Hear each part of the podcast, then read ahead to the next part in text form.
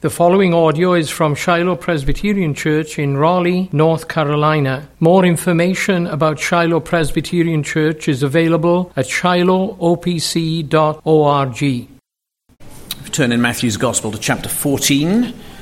We're starting in verse thirty-four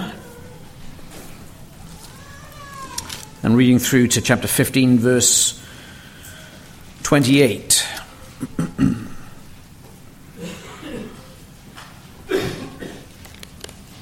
Matthew fourteen, verse thirty-four. This is the word of God. Let us give our attention to it. And when they had crossed over, they came to, a, to land at Gennesaret. And when the men of that place recognized him, they sent around to all that region and brought to him all who were sick, and implored him that they might only touch the fringe of his garment, and as many as touched it were made well. Then the Pharisees and scribes came to Jesus from Jerusalem and said, "Why do your disciples break the tradition of the elders? For they do not wash their hands when they eat." He answered them, "And why do you break the commandment of God for the sake of your tradition? For God commanded you, 'Honor your father and your mother,' and 'Whoever reviles father or mother must surely die.' But you say, 'If anyone tells his father or mother, what you would have gained from me is given to God,' he need not honor his father. So for the sake of your tradition, you have made void the word of God, you hypocrites. Well did Isaiah prophesy of you when he said, 'This people honors me with their lips, but their heart is far from me. In vain do they worship me, teaching as doctrines the commandments of men.' And he called the people to him and said to them, 'Hear and understand. It is not what goes into the mouth that defiles a person, but what comes out of the mouth. This defiles a person.' Then the disciples came and said to him, 'Do you know that the Pharisees were offended when they heard this saying?' He answered, 'Every plant that my heavenly Father has not planted will be rooted up. Let them alone. They are blind guides. And if the blind lead the blind, both will fall into a pit.' But Peter said to him, 'Explain the parable to us.' And he said, 'Are you also still without understanding? Do you not see that whatever goes into the mouth passes into the stomach and is expelled? But what comes out of the mouth proceeds from the heart, and this defiles a person. For out of the heart come evil thoughts, murder, adultery, sexual immorality, theft, false witness, slander. These are what defile a person. But to eat with unwashed hands does not defile anyone.' And Jesus went away from there and withdrew to the district of Tyre and Sidon. And behold, a Canaanite woman from that region came out and was crying, 'Have mercy on me, O Lord, Son of David. My daughter is severely oppressed by a demon.' But he did not answer her a word. And his disciples came and begged him, saying, 'Send her away, for she is crying out after us.' He answered, 'I was sent only to the lost sheep of the house of Israel.' But she came and knelt before him, saying, 'Lord, help me.' And he answered, 'It is not right to take the children's bread and throw it to the dogs.' She said, 'Yes, Lord. Yet even the dogs eat the crumbs that fall from their master's table.' Then Jesus answered her, 'O woman, great is your faith. Be it done for you as you desire.' And her daughter was healed instantly." Amen. Thanks be to God for his word. Let's pray.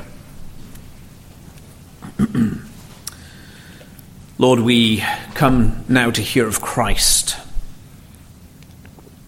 the great Savior, the cleansing Savior, and we would have our hearts opened and inscribed upon by the Holy Spirit.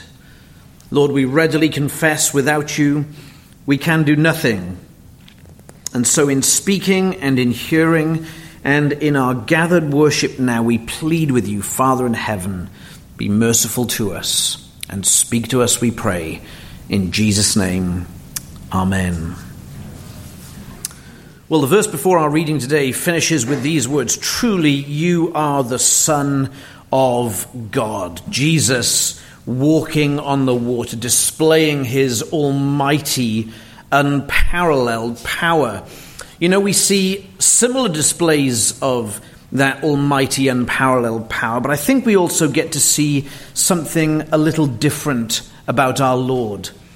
We see in the passage before us first that our Lord is the Savior who cleanses his people from the vilest afflictions, even from sin itself.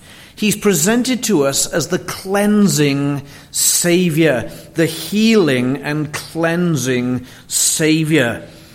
But we also see in this passage uh, the reality that those who think they are already cleansed remain in the pollution of sin, and those who know their need and are on the outskirts of society are brought close to Christ and receive that very same cleansing. These realities are portrayed for us in the text as we see the needy flocking to Christ and the proud taking offense at Christ.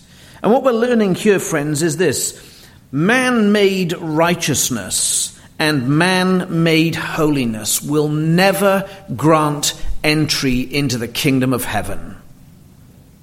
Man-made righteousness and man-made holiness will never grant entry into the kingdom of heaven. It is only the cleansing and the righteousness that is found by faith in Jesus Christ that will grant us entry into the kingdom of heaven. And the text before us shows us that in three distinct sections. Verse thirty-four, obviously, where we see the sick of Gennesaret cleansed. The sick of Gennesaret cleansed. Secondly, then, in chapter fifteen, verses one to twenty, we see the pollution of the Jews remaining. And then finally, in verse twenty-one following, we see the cleansing of a Canaanite family. So remember, man-made righteousness, man-made holiness will never suffice to enter the kingdom of heaven. It is only the cleansing and righteousness that come from Christ that will suffice. And we see that, first of all, in the region of Gennesaret. Chapter fourteen, verse thirty-four. As we think about these matters before us, we need to remember two contextual matters, especially in the Gospel of Matthew. Matthew cites the prophecy of Isaiah in chapter fifteen in this uh, the passage before us. He has cited the prophecy of Isaiah many times in his Gospel, not least chapter eight, seventeen. Uh, and this is when Jesus was healing many, and we read there, this was to fulfill what was spoken by the prophet Isaiah. He took our illnesses and bore our diseases. He took our illnesses and bore our diseases. That's from one of the servant songs. The songs in Isaiah of the suffering servant. And we're taught by this that there is a theological connection between the healing of physical afflictions and Christ's atoning work for sin. The healing of the physical in Isaiah is that likened unto the healing and cleansing from sin. Isaiah fifty-three is speaking about illness, but it's not just physical ailments. That means perhaps not even principally so. It's the spiritual ailment of sin and its varying pollutions in our life. And what we also see in Matthew's Gospel, and in all the Gospels, in fact, is that those who are on the periphery of Jewish society, those who are often despised, looked down upon, they who are afflicted perhaps the most, it is they who come to Christ. It is they who come to him for healing. It is they who come to him, principally so, for spiritual cleansing. And that's what Matthew's laying out for us here. Chapter fourteen, verse thirty-four. Where is Jesus? Gennesaret. That's Galilee. Galilee known as what? Galilee of the Gentiles. And there he finds people despised by the Jews and afflicted by physical sickness. Chapter fifteen, then we see the Jewish spiritual leaders, the scribes and the Pharisees, those who sh- who were best placed to identify and receive the Christ. Uh, I speak as a man, of course.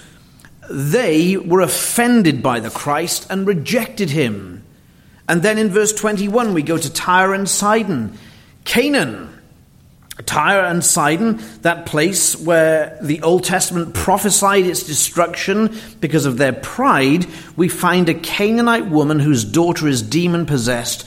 She's already got faith, and she comes to Christ in faith, looking for help and for mercy. Friends, the lesson is quite simple. Physical and spiritual cleansing came to those who were on the outside of Jewish society, while those closest to the center, the spiritual establishment, the covenant people, salvation at this point passes them by. That's the essential message here. Note the zeal for Christ in Gennesaret, verses thirty-five and verse thirty-six. They come to Gennesaret, the men recognize him, and we read this, and they sent around to all that region and brought to him all who were sick and implored him that they might only touch the fringe of his garment. They spread the word everywhere. Notice the word all twice. They wanted everyone to know that Jesus was back in town. There was zeal for him. Contrast that, friends, to chapter thirteen, verse fifty-three to fifty-eight, where Jesus goes back to his hometown. He's despised, he's mocked. And we read this in verse fifty-eight, and he did not do many mighty works there because of their unbelief. His own hometown did not receive him. And the lack of faith and rejection in his own hometown momentarily curtailed Christ's ministry. Not so in Gennesaret. They spread the word around. Jesus is back in town, and they implored him to labor. What a contrast. They were zealous for his mighty works. They were zealous for his person. They were zealous for his cleansing. I think we have here in Gennesaret a picture, and I'm not saying every single one of them, but by and large, a picture of saving faith. Now we need to be careful, don't we? Because we know that people came to Jesus for many reasons, sometimes just to be healed, not because they loved him. But I think the picture of this narrative is this. The people of Gennesaret receive the cleansing of Christ. The Jews, chapter fifteen, do not. And the woman of Canaan does receive him. I think that's what's going on here. There is a contrast between saving faith and no faith. Consider the picture in Gennesaret. The crowds are pressing upon Jesus. They're up close and personal with him. They're face to face with him, imploring him, looking him in the face, crying out to him, as it were, let us be near you. If only we can touch your garments. It's intimate. They're pressing in. And Jesus, Jesus doesn't react negatively like the disciples do with the Canaanite woman. He doesn't push them away. He doesn't gather up his garments by the hem so they can't touch him. He let them, it says, as many as touched his garments were made well. Think on that. What power, what holiness, and what love are on display here from our Saviour. Power, holiness, and love. Power in that there's no command, No cry, no prayer up to heaven. They simply touched the edge of his garment, and their sicknesses were removed. Almighty power. But it's not just power on display. It's power through holiness. His holy power healed them. Their sicknesses were gone. The curse was being undone by the powerful holiness of Christ. And not just power and holiness, but love. That Jesus would allow himself to become ceremonially unclean, as it were, their uncleannesses being put upon him, while his cleanness was being granted to them. But friends, we know, do we not, the holiness and the love of Christ goes much further than this in his life. It's that love that would send him ultimately to the greatest place of pollution, the greatest place of uncleanness, the greatest place of condemnation and judgment, the cross. Friends, listen, at the cross, Jesus became polluted by sin, not his own inherent sin, but sins imputed to him. And he was judged and condemned accordingly. He bore in himself and upon himself the sins of his people and the curse of God. Friends, at the cross, if you're a Christian, all your sin and all of all of our sins and all of all of the sins of his people throughout time were imputed to him at Calvary's cross. Our sin became imputed or reckoned unto him. And he bore the guilt for them and died the death for them. Paul writes these remarkable words in two Corinthians five twenty-one. God made him who knew no sin to become sin for us. Friends, it's vital if you're a Christian today you understand that reality. It's vital that we understand what happened to Jesus and is what is happening in picture form now. What happened to Christ at the cross, so that we know what has happened rightly in salvation to us. At the cross, Christ became on our account shamed, guilty, and cursed. Paul says that in Galatians three fourteen, Christ has redeemed us from the curse of the law, having become a curse for us. Christ was shamed, was found guilty, he was polluted, and he was cursed. Understand what happened to your Savior, and then you will understand what has happened to you in the glorious gospel of our Savior. Christ was shamed, polluted, guilty, and cursed, so that we might not be cursed, but be blessed. We might not be polluted, but we might be made holy. We might not be shamed, but held in honor by God. Isn't this wonderful? Our Savior stood in our place so that we don't have to face those realities.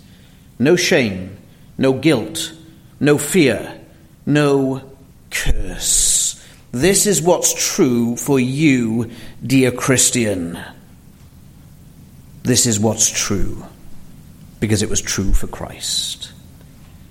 And yet we can say what a terrible shame, in its fullest sense of the word, that some of the religious people of the day fail to see this wonder. Chapter fifteen, verse one, the pollution of the Jews remained. Their unholiness, their unrighteousness remained. Jesus' fame spreads throughout the area, so the Pharisees and scribe, scribes come to him from Jerusalem, and they've come to dispute with him. And, and they've come to dispute about pollution, about cleanliness. That's what their dispute is about. Chapter fifteen, verse two. Why do your disciples break the tradition of the elders, for they do not wash their hands when they eat? To be clear, the Jews had a very specific way. Indeed, today they have a very specific way of washing their hands before they eat. There's no biblical requirement in the law of Moses to wash your hands before you eat. It is according to the tradition of the elders. That's what they say. Why do your disciples break the tradition of the elders? The tradition of the elders was their, was their own commentary upon the law of God. And they made up all these additional rules to say, well, the law of God says this, but it really means this.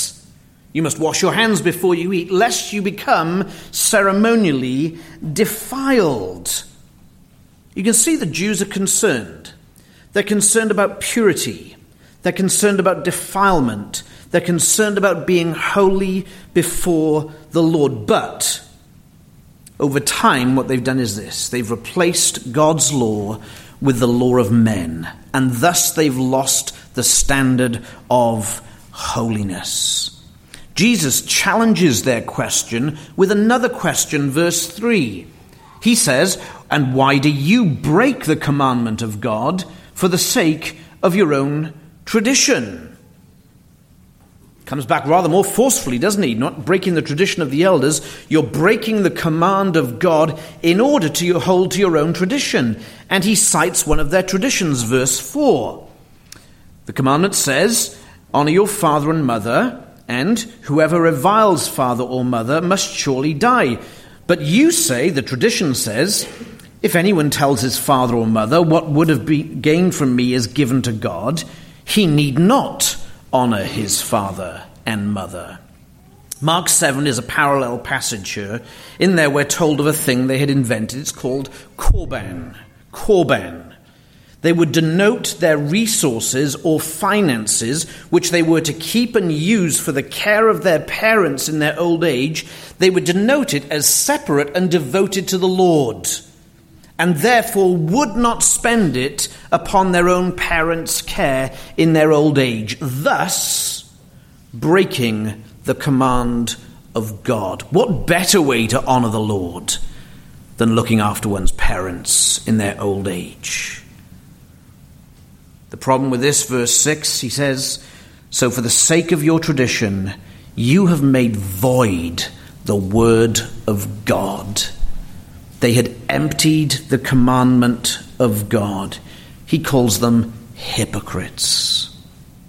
You hypocrites, well did Isaiah prophesy of you when he said, "This people honors me with their lips, but their heart is far from me." Hypocrites, empty shells of people, having the outward appearance of cleanliness and holiness and righteousness, but being filthy inside, being without faith, without holiness inside. They praised God with their lips, but their hearts were far from him.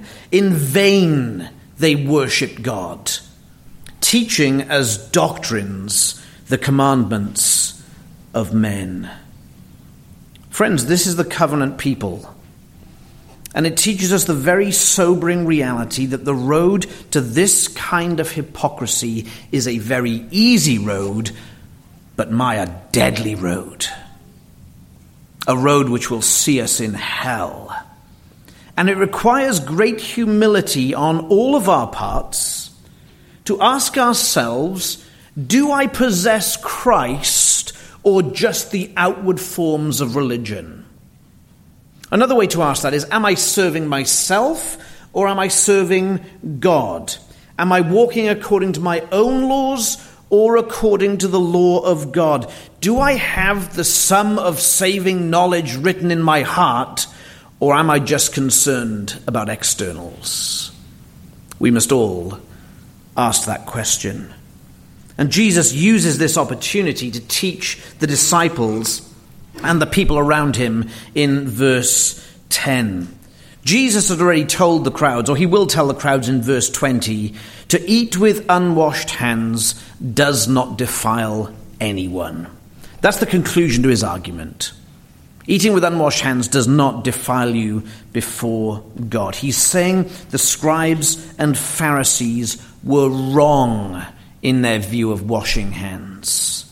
It's not the washing of hands that cleanses you before God, or the not washing of hands that makes you defiled before God. He says also in verse ten, it's not what goes into your mouth either. And he's not talking about physical food in the sense that, that you know, some things can make us ill. He's talking about a spiritual reality. What makes us unholy and unrighteous before God? It's not what we put in our mouths. He says, verse ten, it is not what goes into the mouth that defiles a person. Listen, but what comes out of the mouth, this defiles a person. The disciples say to him, don't you know that the, the Jews, the scribes, the Pharisees are offended by what you said? And Jesus tells them, look, they're blind guides. They're plants which the Lord has not planted and will be uprooted. They're blind guides. Don't follow them, lest they fall into a pit and you fall with them. And he tells them in verse seventeen, he explains, do you not see that whatever goes into the mouth passes into the stomach and is expelled? It's not what you put into your mouth that makes you unclean before God.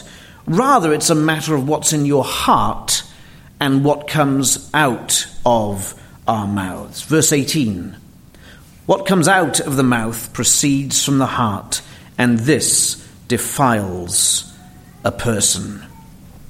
That's really important, friends. The content of our heart is at stake here, not what we eat or whether we wash our hands.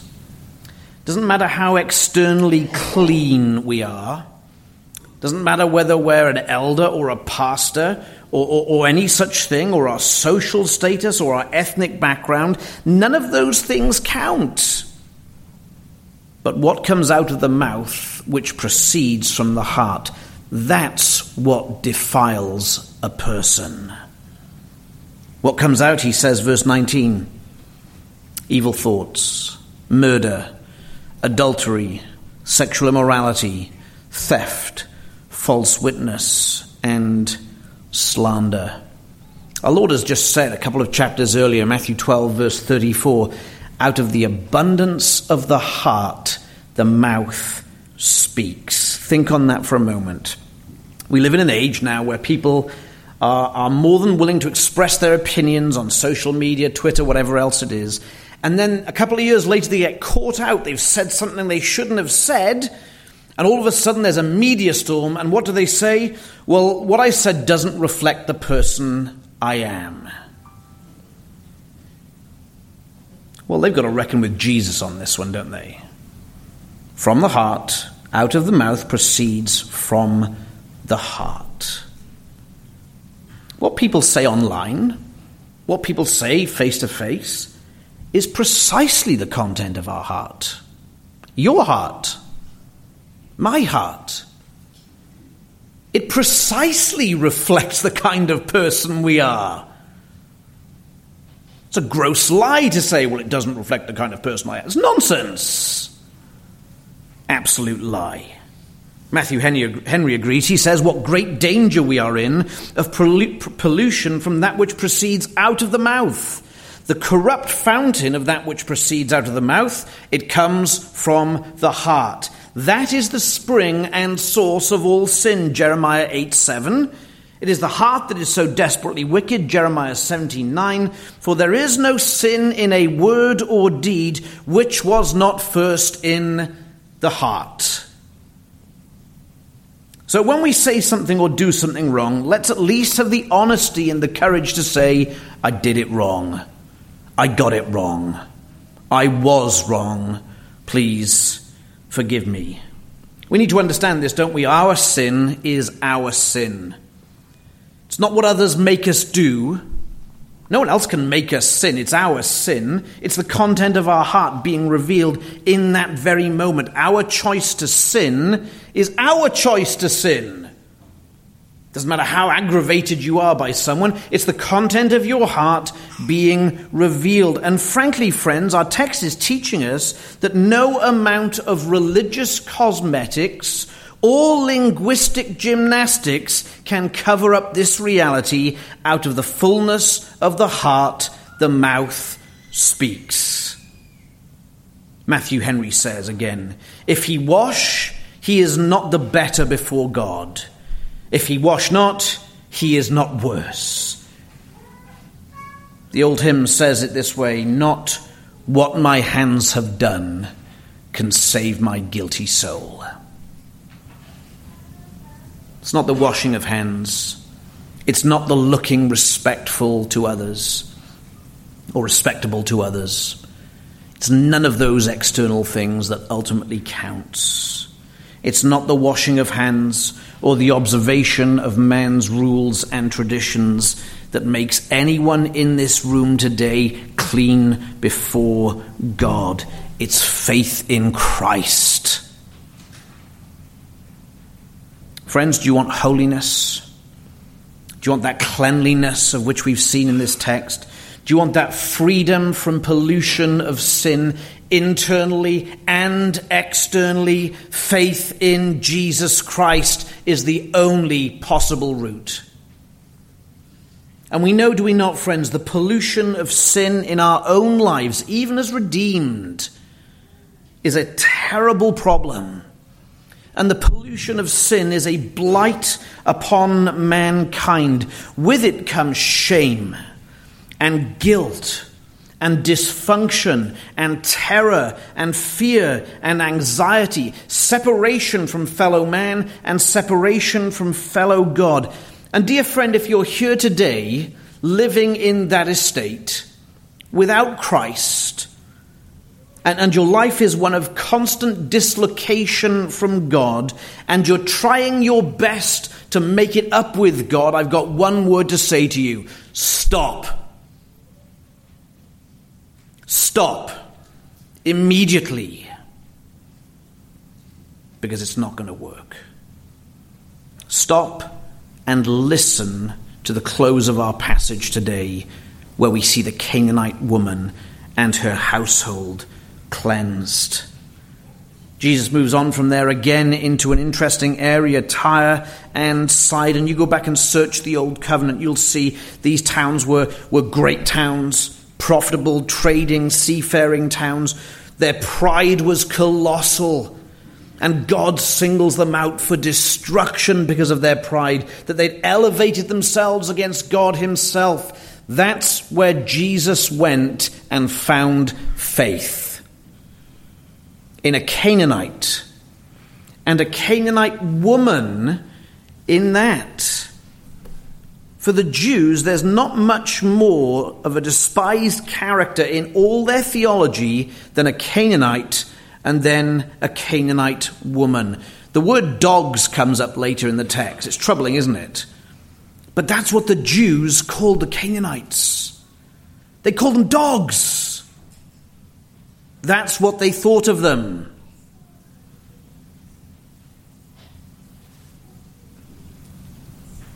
But the Canaanite woman already has faith in Christ, I believe. Notice how she comes to our Lord in verse twenty-two and implores him. Listen to the terms of engagement between this woman and Christ. "Have mercy on me, O Lord, Son of David." Wow.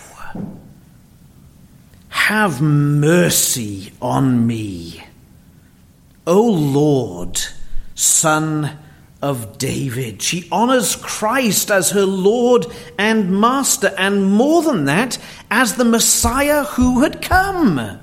She got it. She understood who she was, who he was. Her approach to the Savior is one of faith. It's one of trust. It's one acknowledging that she's owed nothing, because she says, "Have mercy on me."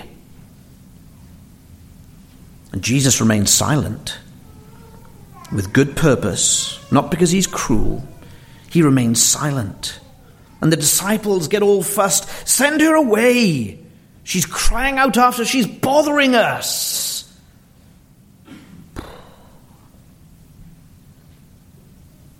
And Jesus says, "I was sent only to the lost sheep of the house of Israel." Verse twenty-four.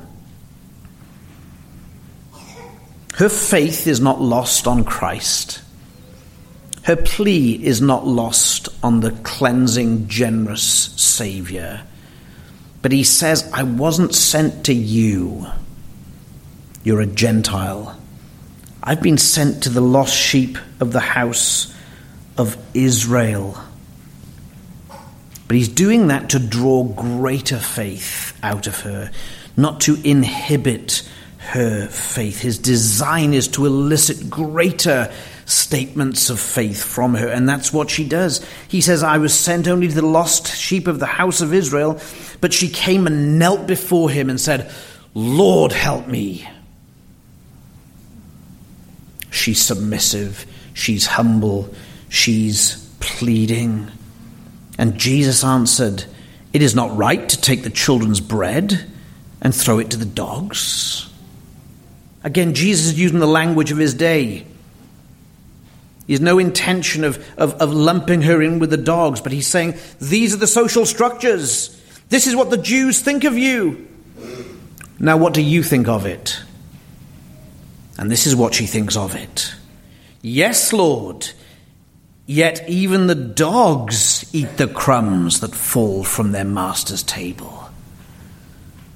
What a wonderfully wise and faith-filled answer from this Canaanite woman of Tyre and Sidon. He says, it's not right for me to spread the gospel message outside of Israel. And she's saying, but yes, there's enough of the gospel message and there's enough of the Savior for even those outside of Israel, even those who are called dogs. He's saying it's salvation has not yet come to the Gentiles. She is saying, yes, Lord, but salvation is free and broad and expansive. Even the crumbs may eat the, even the dogs, sorry, may eat the crumbs of salvation that fall from the Jewish table. And Jesus' response is remarkable. Verse twenty-eight.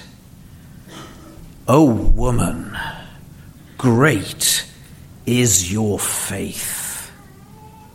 O woman, great is your faith. You know what he's doing there? He's praising her faith.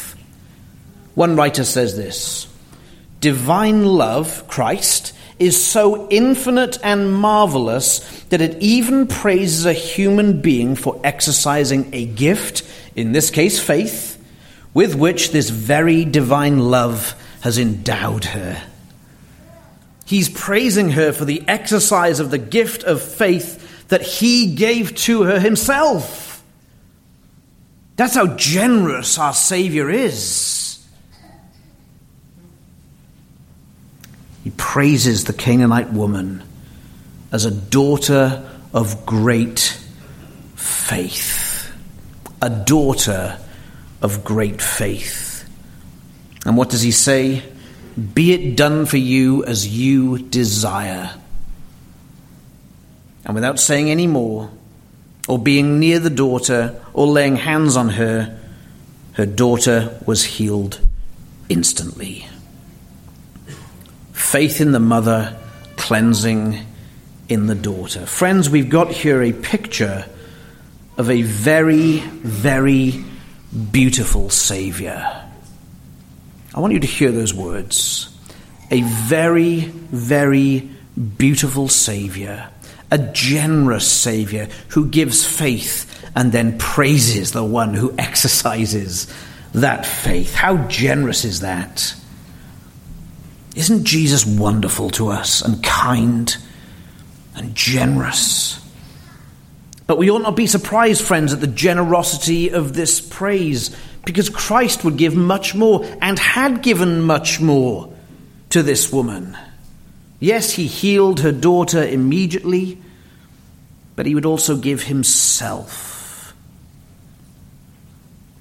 Through one lens, we can say in this passage, salvation came to an unlikely convert, a Canaanite woman. Through one lens, we might say she's an unlikely convert. But through the gospel lens, dear friends, we have to say this. This is the kind of person precisely the kind of person for whom Jesus came to live and die. The outcast, the needy. Friends, if you see yourself as a sinner, and you see perhaps only in your safe, tiny, weak faith, perhaps you're not much in terms of society's estimation, I want to say to you, dear friend, you're precisely the kind of person that Jesus died for. You're precisely the kind of person Jesus died for. Jesus doesn't just give praise, he gives himself. Friends, he lived his whole life to please and obey his Father, and a whole life of righteousness that we might have his righteousness imputed to us. That there is no lack, no weak link in the righteousness that comes to us from Christ and is received by faith alone. Think again, he died a cursed death on the cross, that the curse might totally and finally be removed from those who have faith in him. He died to remove the pollution of sin, the stain of sin, that we might bear sin no more. Friends, we sing this all the time, believe it. My sin, not in part but the whole, is nailed to the cross, and I bear it no more.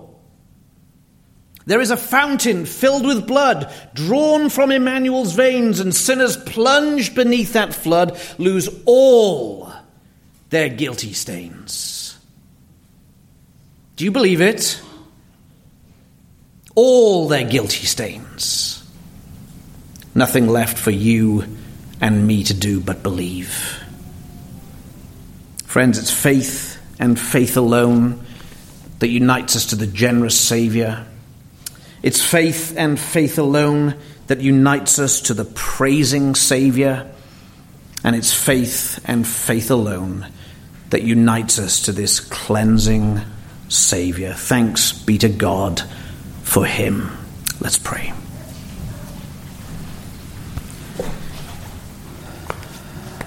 Lord, we bless and we magnify you and honor you. In Christ, all the treasures of salvation are found most perfectly. And we praise you, Lord God, that he has communicated such to us. And we pray, Lord, that if there be any who do not know you here this day and are playing with religion, playing with the forms of religion, but do not know you, we plead with you for mercy. Grant this day salvation and repentance to come to this house. We bless you, our Lord and God, for you alone have done wondrous works. And we thank you in Jesus' name. Amen.